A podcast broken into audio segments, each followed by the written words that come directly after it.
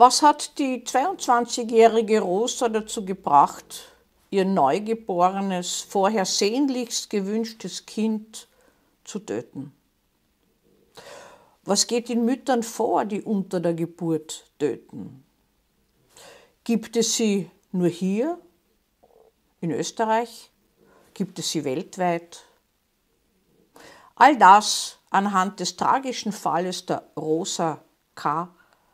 in meinem Video. Rosa K. stammte aus einfachen Verhältnissen und ich traf sie im Gefangenenhaus. Sie wurde festgenommen nach Tötung ihres neugeborenen Kindes. Es war ein Sohn. Sie ertränkte ihn in der Klomuschel, weil die Geburt völlig überraschend über sie kam. Sie war tief verzweifelt, hatte schon zwei Selbstmordversuche in der Strafvollzugsanstalt hinter sich gebracht und konnte nicht verstehen, wie sie sich das Liebste genommen hat. Das sehnlichst gewünschte Kind.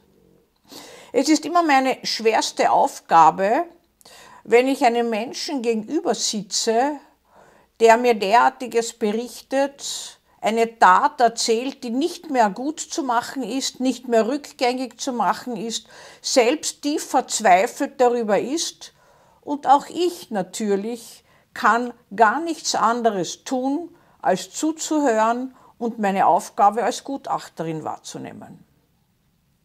Wie kam es zu dieser Tat? Rosa K. stammte aus einfachsten Verhältnissen. Sie hat viel erlitten, Gewalt, sexuelle Übergriffe von einem Bruder des Vaters, stammte aus einer kinderreichen Familie, wurde der Mutter die Trank abgenommen und konnte im Leben schwer Fuß fassen. Sie lehnte sich immer wieder an äh, zuerst Pflegeeltern, später Partner an, die sie durchs Leben ein bisschen trugen gewissermaßen, die sie aber auch abhängig machten, weil sie war eine Frau, die sich abhängig machen ließ. Abhängig heißt, dass sie alles machte, was man gewissermaßen so von ihr verlangte, um nicht verlassen zu werden. Das war so ein frühes Trauma.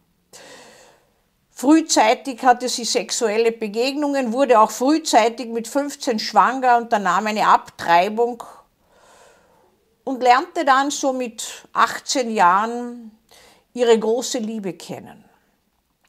Diese große Liebe entpuppte sich aber als jemand, der sie ständig betrog, der sie auch schlug, der Gewalt anwandte und sie unter Druck setzte und der von ihr, erstaunlich genug, in so einer Beziehung aber doch ein Kind wollte.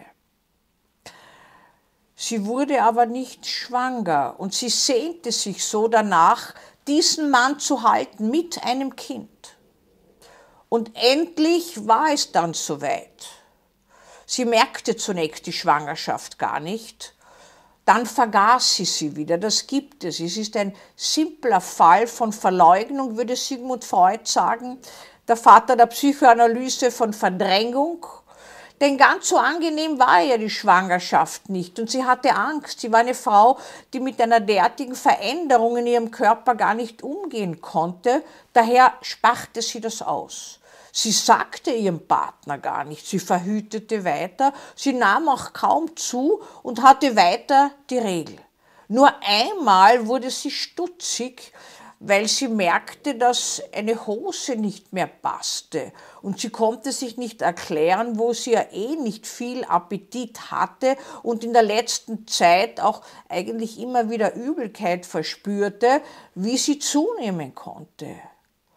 Und kurzfristig sagte sie mir dann im Gefangenenhaus, bin ich auf die Idee gekommen, am Ende bin ich doch schwanger und weiß es nur nicht. Aber der Gedanke fasste auch nicht länger Fuß in ihr, sondern sie vergaß es sofort wieder. Die Schwangerschaft schritt fort und sie nahm ganz wenig zu.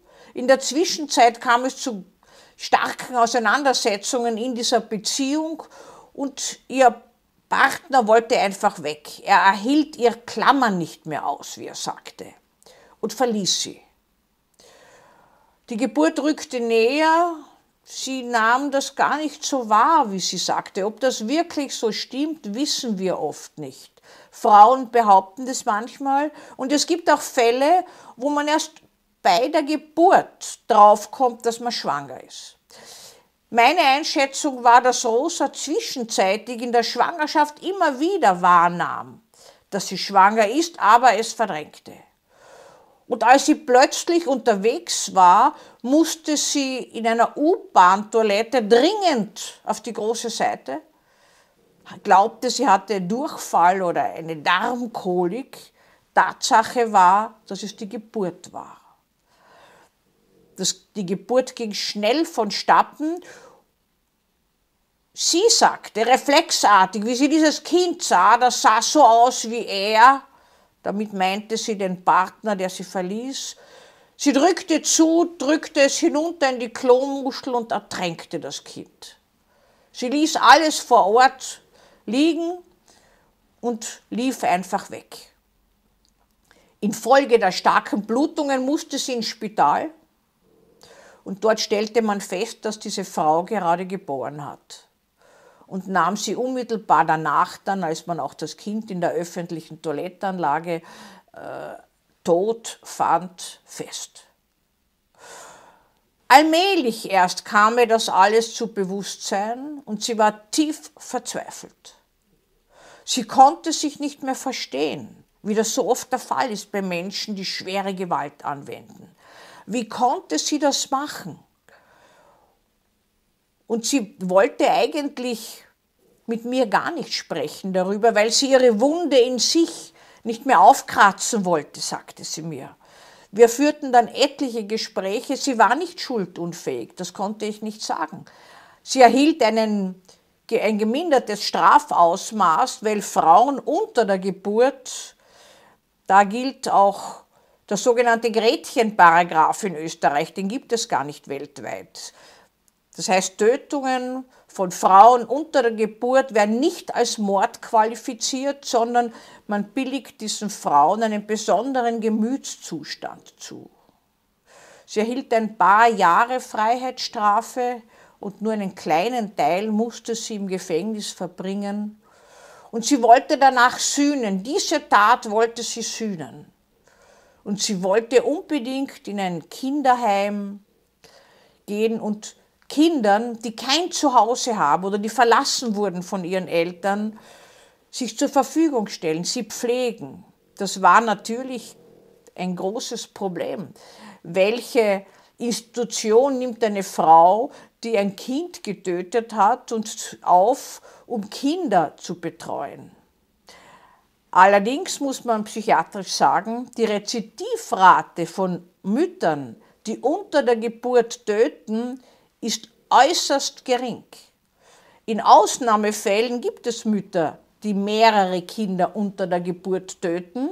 Und das war auch der Grund dafür, dass in anderen Ländern dieser Paragraph, dieser besondere Paragraph mit einem geringeren Strafrahmen abgeschafft wurde. Aber sie sind eine Rarität. Was aus Rosa geworden ist, weiß ich nicht. Sie ist mir in jedem Fall bis heute in Erinnerung geblieben.